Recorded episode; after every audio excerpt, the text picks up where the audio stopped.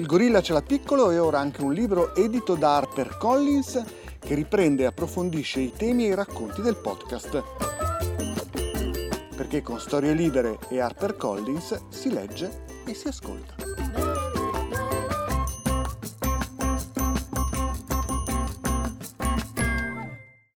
Storie Libere presenta I pappagalli si amano per tutta la vita. I leoni, i cervi e i gorilla amano tante femmine tutte insieme. Le iacane hanno un harem di schiavi maschi, mentre le scimmie sono gelose. Oggi parliamo delle famiglie degli animali. Mi chiamo Vincenzo Venuto e sono un biologo. Per tanti anni mi sono occupato di etologia studiando il comportamento dei pappagalli. Oggi sono autore, scrittore e divulgatore televisivo. In Il gorilla ce l'ha piccolo, gli animali ci raccontano chi siamo, parleremo di animali, di come fanno sesso, di come si corteggiano o si tradiscono, per capire un po' di più anche sulla nostra specie. Per l'evoluzione la vita è considerata una lotta in cui vincono gli individui che lasciano il maggior numero di figli. L'evoluzione perciò non seleziona i più adatti a sopravvivere, ma i più adatti a riprodursi. Nelle puntate precedenti abbiamo visto che sono le femmine che guidano il gioco e che scelgono il maschio con cui accoppiarsi. A seconda di come scelgono e degli ambienti in cui vivono, possiamo trovare coppie stabili, harem di femmine o addirittura di maschi. Esiste anche il caso in cui eh, non ci sia nessuna famiglia e questo capita quando le femmine scelgono i maschi a seconda della loro bellezza, per esempio, o della loro forza. Per esempio nei pavoni, negli uccelli di raso, che sono gli uccelli giardinieri, oppure negli uccelli del paradiso, non ci sono assolutamente le famiglie, le femmine incontrano i maschi e poi si separano subito dopo l'accoppiamento. Stessa cosa avviene nei leopardi, i leopardi maschi hanno dei grandi territori, le femmine vivono ai margini di questo territorio, lui eh, va, eh, la incontra, l'atto sessuale avviene e poi l'abbandona a se stessa e lei, sarà lei a occuparsi dei suoi figli. Però eh, ci sono casi in cui le famiglie invece sono strette e questo accade nelle coppie dove la monogamia è importante, dove maschi e femmine stanno insieme per tutta la vita. I biologi distinguono due tipi di monogamia, la monogamia delle rondini dove ehm, come dire, un po' di tradimento c'è e la monogamia dei pappagalli, che è una monogamia stretta dove non esistono le corna e la coppia sta insieme per tutta la vita. Questi animali da giovani iniziano a conoscersi, se si piacciono mettono a punto un duetto che è unico per ogni coppia. Il duetto è una canzone, è un ballo. Io avevo due pappagalli, eh, che erano due pappagalli di Jardin all'Università di Milano, e avevano appena iniziato a costruire il loro duetto e piano piano l'hanno messo a punto. Succedeva che il maschio alzava le ali, ed emetteva un suono. La femmina rispondeva a sua volta alzando le ali a sua volta e rispondendo a questo suono. Da quel momento partiva un canto, che era anche un ballo, all'unisono. La cosa che mi faceva impressione quando guardavo gli spettrogrammi, cioè il, i, i disegni dei suoni che avevo registrato, non riuscivo a capire qual era l'uno e qual era l'altro, cioè cantavano talmente all'unisono che sembravano lo stesso individuo. Ecco, nel momento in cui questi due pappagalli hanno messo a punto questo duetto, hanno iniziato la riproduzione. Sono diventati una coppia. C'è una ricercatrice americana che si chiama Irene Pepperberg che giocando sulle gelosie, perché poi i pappagalli sono anche gelosi, ha insegnato al suo pappagallo Alex a parlare ma non solo a parlare, ha anche dimostrato che Alex aveva dei concetti, come dire, cognitivi molto alti e aveva fatto in questo modo. Per insegnare ad Alex, eh, per esempio, la parola bicchiere, lei non si rivolgeva al suo pappagallo, ma uno studente, Alex, stava solo lì e la guardava e diceva allo studente, John, che cos'è questo? E John rispondeva, bicchiere e Irene diceva bravo John, come sei bravo e lo accarezzava e lo abbracciava e Alex si incazzava nero, per cui questo ha portato Alex ad imparare un gran numero di parole proprio giocando sulla gelosia. Questo metodo di eh, come dire, addestramento che si chiama modello rivale. Telmo, lo sapevi tu di questo esperimento? Della... No, ma non mi stupisce perché hanno delle capacità cognitive di imitazione vocale strepitosa che si unisca in questo caso al comportamento sociale della gelosia. Telmo Pievani è professore ordinario presso il Dipartimento di Biologia dell'Università degli Studi di Padova, dove ricopre la prima cattedra italiana di filosofia delle scienze biologiche. Filosofo, storico della biologia ed esperto di teoria dell'evoluzione, autore di numerose pubblicazioni nazionali e internazionali nel campo della filosofia e della scienza.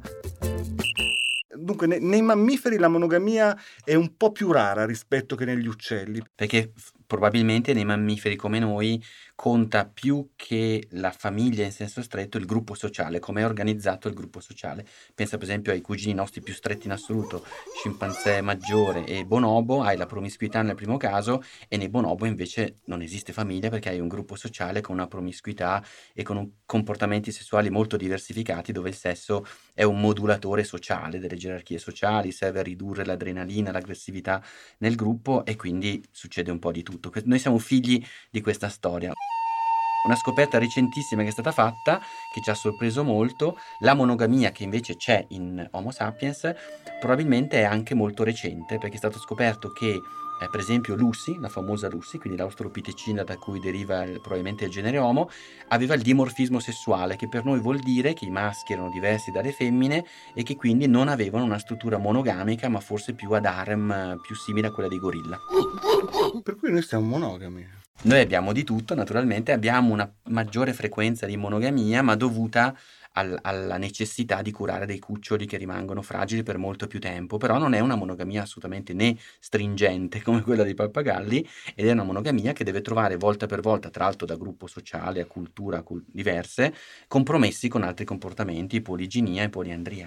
Va bene, torniamo ai gibboni. I gibboni vivono nelle foreste dell'Asia, sono eh, foreste tropicali molto fitte, e loro eh, formano la coppia, la coppia eh, è, un, è una monogamia stretta anche in questo caso, la coppia difende il territorio e lo difende con dei duetti. Io mi alzavo la mattina nel sud del Vietnam e sentivo loro che urlavano e facevano un casino incredibile e si mettevano in comunicazione tra di loro, era come se urlassero agli altri vicini questo è il mio posto, non vi avvicinate.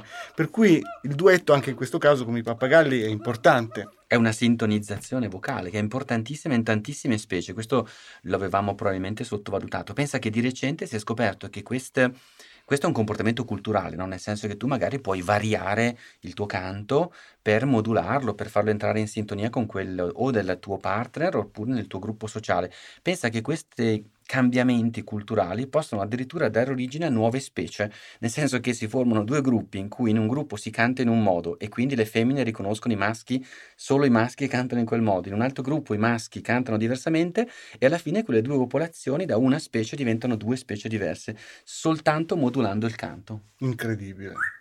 Beh, i gibboni sono l'esempio della monogamia, possiamo fare anche un altro esempio e credo che sia l'ultimo perché noi mammiferi, noi uomini, vabbè l'abbiamo detto, un pochino siamo monogami, è il callicebo rosso. Il callicebo rosso è una piccola scimmia che vive nella foresta amazzonica. E le coppie sono anche in questo caso coppie stabili, ma il maschio, stranamente, è un buon papà cosa che non avviene nelle altre specie di mammiferi. Per cui eh, la femmina partorisce questo unico cucciolo molto grande che viene accudito dal papà e ogni volta che deve essere allattato glielo, glielo riconsegna la mamma, ma di solito se lo tiene lui. La cosa che mi ha impressionato, e volevo chiederti anche un parere, è che eh, gli scienziati hanno scoperto che questi animali sono gelosi e soffrono di gelosia. L'esperimento è stato condotto in questo modo. Ad un maschio hanno fatto vedere la sua femmina insieme a un altro maschio. oppure un'altra femmina qualsiasi insieme a un maschio qualsiasi. Ecco, hanno misurato, hanno fatto un prelievo di sangue e hanno misurato l'attività del cervello, hanno visto che il testosterone, per esempio, era andato a mille, cioè questo qua si era arrabbiato nero e anche l'attività del cervello si era super velocizzata. Per cui la gelosia esiste anche nel mondo sì, animale. Sì. Hanno visto proprio che soffre, nel senso cortisolo a mille, cioè proprio è in uno stato di sofferenza emotiva pazzesca E questa è la prima volta che si riesce ad osservare direttamente e ti fa capire qualcosa su di noi, tra l'altro, perché è, è, è, una storia abbastanza simile a quello che probabilmente è successo nella storia del genere Homo, dove hai la cosiddetta strategia del buon padre, ovvero le femmine cominciano ad imparare, sono sempre loro che scelgono il maschio, ma scelgono quello che ha dei comportamenti di accudimento per cui promette di essere o che sarà un buon padre. Si forma questo legame di, eh, monogamico dove però la vita del maschio diventa un inferno se ci pensi, perché non sa quando la femmina è in ovulazione, quindi deve presidiarla per tutto il ciclo. È sempre insicuro di essere il padre, quindi non ha mai la certezza di essere il papà. E poi ha questa, questa paternità insicura quindi con possibile perdita di fitness, perché poi il tema è che tu rischi di fare tutto questo come padre, di tutto questo investimento di energia per un figlio che non è il tuo figlio biologico, che dal punto di vista evolutivo, evolutivo è un casino. sarebbe un disastro, e quindi il timore dell'infedeltà, cioè la gelosia, diventa proprio qualcosa di, di fondamentale.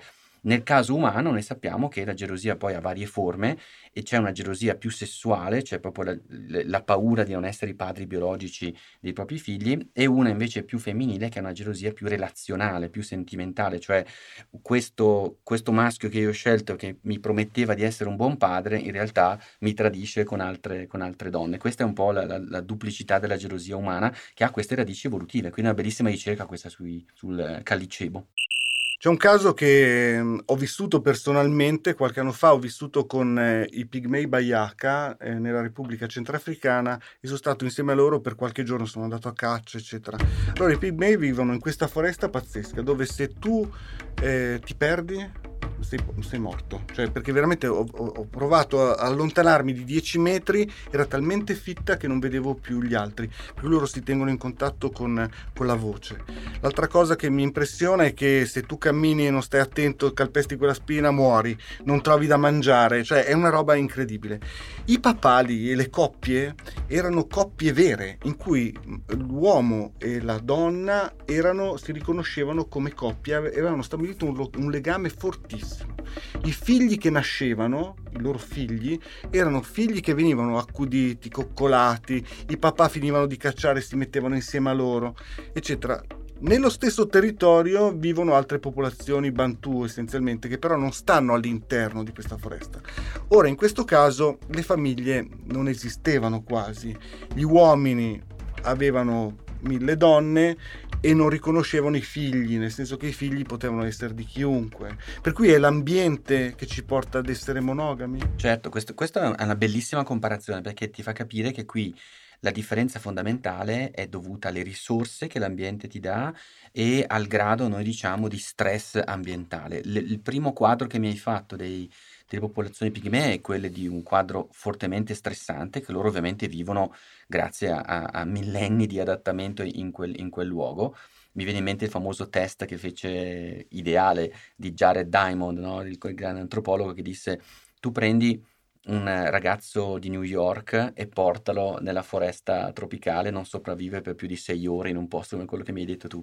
Però se invece prendi un, un bambino della, della, foresta e lo porti a New York, dopo un mese sa usare lo smartphone, sa usare tutti i computer, quindi sempre occhio al fatto che noi perdiamo la nostra saggezza naturale, ma il nostro cervello invece ci, ci permette di, di grandi capacità di adattamento. Quindi lì vedi che in un contesto molto stressante con la necessità di curare pochi cuccioli, su cui è un grande investimento, lì la monogamia ha avuto un ruolo. I Bantu invece hanno una storia completamente diversa, perché i Bantu invece chi sono? Sono i figli dei primi neolitici, degli agricoltori eh, africani. E infatti tra Bantu e Pigmei c'è una rivalità da sempre, perché i Bantu hanno invaso i loro territori venendo da nord con uno stile di vita completamente diverso che si basa sull'opposto, cioè sulla creazione di surplus economico, cioè di, produrre, di far produrre gli ecosistemi derrate alimentari, un surplus che poi immagazzinano, commerciano, cioè è proprio una divaricazione fondamentale nell'evoluzione umana. E in questo caso non c'è più quello stress ambientale e vedi che l'evoluzione sociale sperimenta quindi soluzioni, come dire, di, di riproduzione molto più libere che non la prima. Sì, tra l'altro i, i Bantu schiavizzano i, i, pigmei, stare insieme a loro veramente è stato un sogno. Tu sai che ho visto gli spiriti? Mm-hmm. una, una, volta ero insieme a loro e di notte avevamo fatto, dopo una giornata di caccia, e siamo andati a dormire. Proprio io ero nella mia tenda e loro erano co- le donne con i bambini che cantavano. Loro era il popolo della musica, cantavano sempre, suonavano qualsiasi cosa. Di notte a un certo punto, nel pieno della notte, vicino alla mia tenda, inizio, sento delle urla fortissime. Un cavolo, di... ma scusa, ma questi non dormono mai. Allora mi, mi sveglio, guardo fuori dalla, dalla tenda e vedo eh, delle figure eh, fosforescenti che corrono nella foresta e, poi, e urlano e poi c'è un coro alla mia sinistra che canta e questi rispondono. Alla fine cos'era? Era una specie di cerimonia in cui eh, alcuni di loro si erano cosparsi il corpo di una, una specie di muffa fosforescente per cui correvano, urlavano, a un certo punto mi hanno visto che li guardavo, mi sono arrivati di fronte, hanno iniziato a urlarmi addosso, ma poi in qualche modo mi hanno accettato. È stata una cosa veramente incredibile ed è, credo che sia sempre più raro vederli questi comportamenti umani, no? Eh già, perché sono tra l'altro forme che purtroppo si stanno riducendo tantissimo, come tutti i cacciatori raccoglitori più a sud, ai Khoisan, che era un'altra storia straordinaria, quelli che una volta si chiamavano Boshima e Ottentotti, la popolazione di Khoisan, che si stanno restringendo tantissimo e pensa che Pigmei e Khoisan, abbiamo scoperto recentemente, hanno nel loro sangue la più alta diversità genetica al mondo, quindi sono degli scrigni di ricchezza genetica che noi stiamo portando all'estinzione. Ma perché questa cosa? Perché sono probabilmente più vicini al punto di origine di quei ceppi umani che poi uscendo dall'Africa hanno dato origine a tutte le popolazioni umane. Noi siamo adesso 7 miliardi e mezzo di, di esseri umani, ma veniamo fuori tutti da un'ultima espansione fuori dall'Africa avvenuta circa 60 millenni fa il fatto che loro abbiano il DNA così ricco di mutazioni vuol dire che sono più vicini al punto di origine di tutto. Quindi non sono i nostri nonni, non sono perché hanno avuto anche loro poi la loro storia come noi. Però se vai indietro loro, nei loro antenati, arrivi al punto in cui è partita tutta l'evoluzione umana praticamente. Incredibile, interessantissimo. Per i Bayaka il valore della famiglia è grande, anche in queste popolazioni lo è. Dipende ancora una volta dalla struttura economica in cui vengono a trovarsi. Quindi nel caso dei, dei pigmei hai la soluzione monogamia. Io uso soluzione perché il bello dell'evoluzione è che ha sempre tante soluzioni adattative diverse, non c'è mai un'unica eh, mainstream.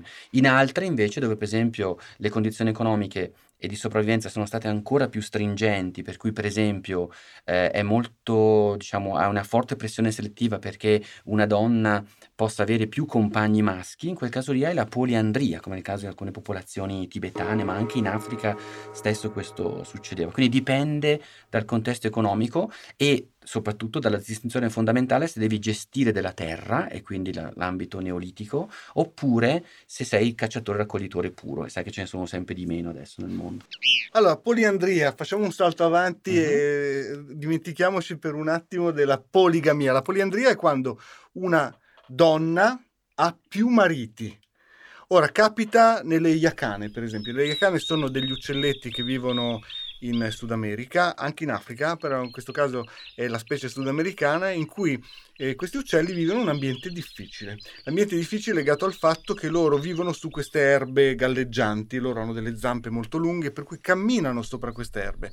Ora, fare il nido in questi posti è veramente difficile, perché basta che metti il piede in modo sbagliato che perdi tutta la covata. Per cui cosa succede? Che le femmine hanno tanti maschi e eh, che schiavizzano in qualche modo, per cui con ogni maschio fanno sesso, il maschio depone le uova e il maschio tira grandi figli, per cui lei va da diversi maschi e in, in questo ambiente difficile qualche figlio riesce a diventare grande. Ora, nelle popolazioni umane c'è la poliandria?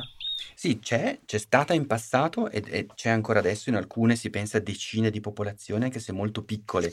Come si sia originata evolutivamente è difficile da dire, però l'esempio che mi facevi tu adesso è un indizio, perché per esempio in alcuni casi può darsi che nell'evoluzione ci sia stato quello che noi chiamiamo il disequilibrio dei sessi, cioè può capitare, mh, soprattutto dopo un forte stress ambientale, che la popolazione sia sbilanciata, tipo troppe femmine e pochi maschi. Questo di solito genera effetti di poligamia o di poliandria, oppure strane situazioni, per esempio è stato scoperto di recente negli albatros, in una popolazione di albatros delle Hawaii, a causa di uno sbilanciamento della presenza di troppe femmine, le femmine hanno imparato a fare coppia fissa tra di loro, quindi coppie omosessuali femminili, stanno insieme 30 anni, 35 anni, quindi coppia fissa, quando hanno bisogno di fare l'uovo per il primo maschio di passaggio si fanno fecondare, covano l'uovo e poi due mamme lo fanno crescere, diventano poi le due mamme del, del cucciolo e quindi c'è la, la, una coppia al femminile. Quindi mh, il comportamento, diciamo, lesbico addirittura osservato in natura. Questo potrebbe essere successo nel caso umano. I casi che conosciamo noi oggi sono tutti associati a popolazioni come quelle, alcune popolazioni tibetane, ma in precedenza anche africane, dove hai la necessità che non ci sia una eccessiva crescita della popolazione, questo è l'altro elemento fondamentale. Questi comportamenti sono varie strategie che servono a contenere la popolazione. Quindi hai una donna che per esempio molto spesso eh, vive in una famiglia dove, dove ci sono due o più fratelli e tutti i fratelli sono suoi eh, compagni, che per noi è una cosa molto strana, ma è una forma di contenimento e di possibilità di gestire in modo più sostenibile le poche risorse che hai. Sì, queste sono popolazioni del Tibet, se non sbaglio si chiamano i Treba. Tra le altre, sì. Perché allora loro vivono in un ambiente difficilissimo, questo è il vero motivo, no? Cioè è più facile se c'è una donna con due mariti e se i mariti sono fratelli tra di loro, i geni sono simili. Esattamente, rimani sempre all'interno della stessa famiglia. Però guarda che è sufficiente una situazione anche leggermente diversa, dove invece hai ristrettezze economiche, ma per rispondere a queste ti conviene avere, per esempio, più forza lavoro, quindi più prole, e in quel caso prevale la poliginia, cioè un maschio che si accoppia con più femmine per avere invece una prole molto più ampia che poi utilizza per, come proprio fenotipo esteso, no? diciamo. Allora, passiamo alla poligamia, perché la poligamia nei mammiferi almeno è la strategia, diciamo così, di familiare più, più diffusa. La troviamo nei leoni, nei gorilla, nei cervi.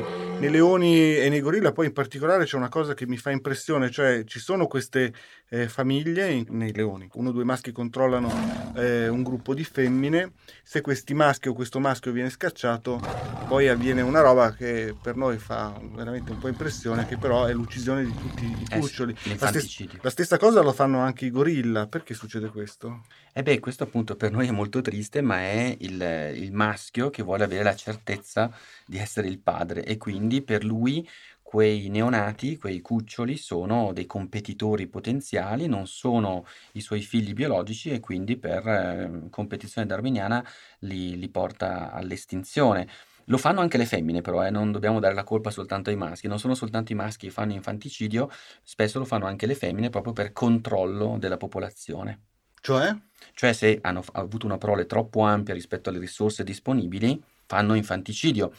Una soluzione ancora più strana che posso raccontarti, anche perché è misteriosa, perché non abbiamo ancora capito come fanno, per esempio nelle foche, quindi siamo nei mammiferi, non eh, nei rettili, c'è la possibilità di controllare in qualche modo il sesso di chi nasce. Nelle foche è un po' la situazione anche dei cervi, cioè il maschio che riuscirà a riprodursi è solo quello veramente forte. Allora cosa succede? Che se la foca, la mamma foca, ha avuto un'annata difficile, è gracile, ha poco grasso e sa, tra virgolette, cioè nell'evoluzione, eh, che farà dei maschi poco competitivi, farà dei maschi gracili, fa soltanto femmine. Se invece ha avuto una grande annata e molto forte, sa che ha le speranze di fare dei maschi competitivi, fa dei maschi. Cioè, se ha mangiato abbastanza ed è abbastanza grassa, farà maschi, esatto. perché lì vuol dire che ha le risorse per i maschi sono più grandi per questo motivo. Invece... I quali a loro volta porteranno a, a, riprodursi, a trasmettere i suoi geni, in quanto sono i maschi che competono con gli altri e vincono.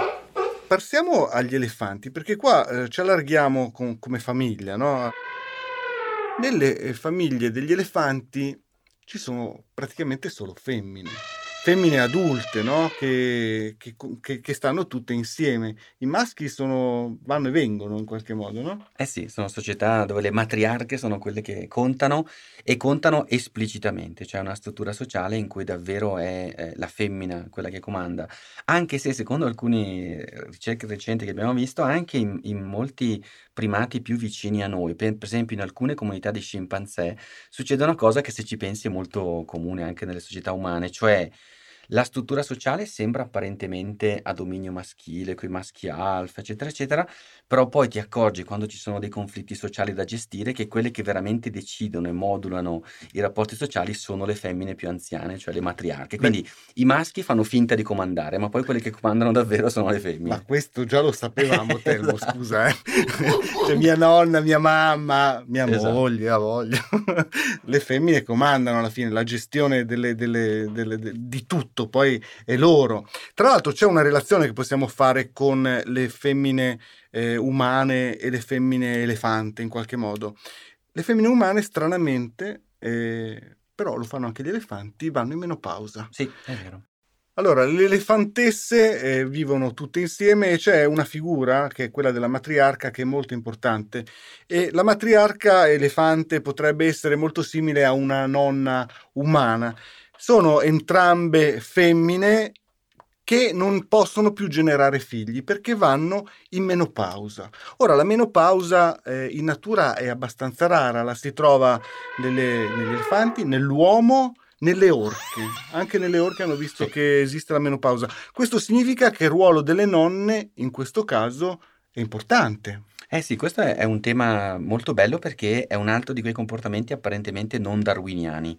Proviamo a dirlo in modo molto cinico, perché mantenere in vita così a lungo degli individui che hanno perso il loro imperativo darwiniano, cioè quello di riprodursi. Eh, succede anche nel caso dei maschi, ovviamente, però nel caso dei maschi tu sai che quando abbiamo superato la, la, l'età riproduttiva, la selezione naturale agisce un po' meno su di noi, quindi abbiamo un invecchiamento cellulare, eccetera, eccetera. Quindi non siamo più darwinianamente importanti e quindi andiamo nella fase calante del tramonto della nostra vita. Nel caso delle femmine qui potrebbe essere o una spiegazione non adattativa, cioè le femmine hanno una riserva ovarica, cioè una certa quantità di quelle cellule sessuali preziose, poche, una volta esaurita quella hai una fase poi successiva di senescenza. Però nell'evoluzione succede spesso che un effetto collaterale, in questo caso indesiderato, può essere riutilizzato in modo ingegnoso, cioè in modo adattativo. Allora, l'ipotesi della nonna sostiene questo, cioè che la menopausa in alcune specie, che comunque rimane rara, è stata riutilizzata socialmente e quindi la figura della nonna, che è stato osservato anche di recente negli scimpanzé, diventa fondamentale perché permette di liberare più tempo ai soggetti che invece sono più attivi e più giovani, quindi i genitori dei figli, e la nonna cura i suoi nipoti, quindi questo ti dà un vantaggio sociale notevolissimo. Negli scimpanzé in cattività, per esempio, si è visto che il ruolo della nonna è fondamentale. A volte addirittura succede che una madre fa un cucciolo un po' controvoglia nei, nei vari rapporti del gruppo, lo dà a sua madre e quindi alla nonna che praticamente diventa la, la, la vera madre surrogata dei cuccioli. Quando la nonna muore, è stata un'osservazione molto bella fatta di recente, tu vedi che la piccola, la nipote, eh, capisce perfettamente che la nonna sta per morire e capisci che è la, la figura fondamentale per lei, per la, sua, per la sua educazione, per la sua formazione cui le figure delle nonne sono importantissime anche perché portano le loro esperienze, aiutano le loro figlie ad accudire i, nipoti. È un ruolo che si sta un po' perdendo nelle nostre società, giusto? Beh, è un ruolo che avevamo completamente sottovalutato nelle altre, nel, diciamo, negli altri animali. Nel caso di, di Sapiens, invece, come dire, il ruolo della seconda generazione diventa fondamentale perché lo abbiamo già detto, noi abbiamo avuto un allungamento del, del, dell'aspettativa di vita tale per cui le donne in menopausa diventano fondamentali per tutto l'equilibrio e il, il sostegno sociale sostanzialmente. Quando si parla di famiglie in natura, eh, spesso mi chiedono se esistono anche le babysitter. La risposta è sì. Esistono per esempio nei pipistrelli dove alcune femmine accudiscono tanti piccoli che non sono i loro mentre le mamme sono in cerca di insetti, ma esiste anche nei capodogli. I piccoli di Capodoglio non riescono a seguire le loro mamme a grandi profondità dove vanno a cacciare. Sapete, i capodogli cacciano a centinaia di metri di profondità, addirittura migliaia, e i piccoli non riescono a raggiungerle. Per cui cosa fanno le mamme? Affidano il loro piccolo a un'amica e glielo lasciano mentre vanno a caccia, poi quando tornano lo riprendono. Io le ho viste alle Azzorre sott'acqua queste mamme che si portano il piccolo, praticamente vicino alla pancia hanno una specie di incavo dove il piccolo si incastra con la testa, con lo spermaceti e così viaggiano insieme in superficie. Allora, la famiglia umana, eh, come la conosciamo noi, eh, è formata da una mamma, da un papà, figli. Eh, cosa possiamo dire a proposito della figura, dell'evoluzione della figura del padre? Beh, nel caso umano, questo diciamo, oggi si lavora molto perché siamo sempre concentrati sulla condizione femminile, ma troppo poco su quella maschile. Beh, ci si accorge innanzitutto che questa idea che esista una famiglia naturale è probabilmente un po' da, da smitizzare. Abbiamo già fatto molti esempi, ma Facciamo soltanto un attimo un esperimento mentale molto semplice. Prendiamo i nostri cugini più stretti, quindi non animali lontani da noi, scimpanzé maggiore, il bonobo e il gorilla. Già solo questi tre hanno dei modelli di famiglia completamente diversi uno dagli altri. Il gorilla c'è un maschio con l'arme, i scimpanzé sono promiscui e quindi tutto mescolato, i bonobo non hanno famiglia e il sesso ha un valore riproduttivo ma anche sociale. Allora noi cosa siamo? Siamo più simili ai bonobo come vorrebbero molti o siamo più simili ai gorilla, siamo più simili... Cioè capisci che non ha senso, non, non, no, non possiamo più dire che un modello di famiglia è naturale rispetto a quell'altro. Quindi anche la figura del padre, cioè del cosiddetto capofamiglia, ti rendi conto che è molto più frutto di sovrastrutture culturali, religiose, patriarcali che non della natura. E questo per dire che è sempre molto rischioso, bisogna stare attenti a non usare l'evoluzione, la natura, per giustificare quelli che in realtà sono dei pregiudizi e sono in realtà degli stereotipi tutti culturali umani. Io sono per il bonobo. il bonobo. Qualcuno vota per il gorilla, quelli più maschilisti ovviamente. A proposito di pregiudizi rispetto alla figura del padre, eh, ne parli nel libro Telmo Pievani, Homo sapiens e altre catastrofi. Sì, perché è un libro in cui nella seconda parte cerco di far vedere quali sono i tanti ponti che ci sono tra la natura e la cultura, due mondi che abbiamo pensato sempre separati e che invece secondo me oggi con i dati che abbiamo oggi dobbiamo capire quanto sono intrecciati. Noi siamo capaci di cultura, come anche altri animali, per via naturale e poi siamo, come dire, naturali sempre di più attraverso la cultura e le tecnologie, quindi le due dimensioni si intrecciano. Oggi abbiamo parlato di famiglia e di come, a seconda dell'ambiente e delle risorse disponibili, gli animali sono monogami o poligami. Abbiamo anche visto che quando gli ambienti sono particolarmente duri ed è difficile far diventare grandi i figli, esiste la poliandria, dove le femmine si accoppiano con harem di maschi. Gorilla ce l'ha piccolo, gli animali ci raccontano chi siamo noi, è un podcast di Vincenzo Venuto in collaborazione con Telmo Chiovani. In questa puntata abbiamo parlato di famiglia e nella prossima parleremo di violenza sessuale. Continuate a seguirci su storielibere.fm. Una produzione storielibere.fm di Gianandrea Cerone e Rossana De Michele. Coordinamento editoriale Guido Guenci. Post produzione audio era zero. Tutti e tutte noi abbiamo provato almeno una volta il senso di vertigine. A volte è dato da un'altezza fisica, altre da un imprevisto o dalla paura del cambiamento. Il cambiamento è spesso sinonimo di paure, preoccupazioni, ansie, ma anche fibrillazione ed entusiasmo. Vertigini Storia Avanti racconta le emozioni e le esperienze di coloro che si sono trovati sul bordo del precipizio, pronti a fare il grande salto in una nuova avventura, capaci di trasformare la paura in possibilità e il cambiamento in una storia tutta nuova. Io sono Roberta Lippi e questo è Vertigini Storia Avanti, il podcast di storie libere realizzato in collaborazione con Verti Assicurazioni. Potete ascoltarlo su storielibere.fm e sulle vostre app di ascolto preferite.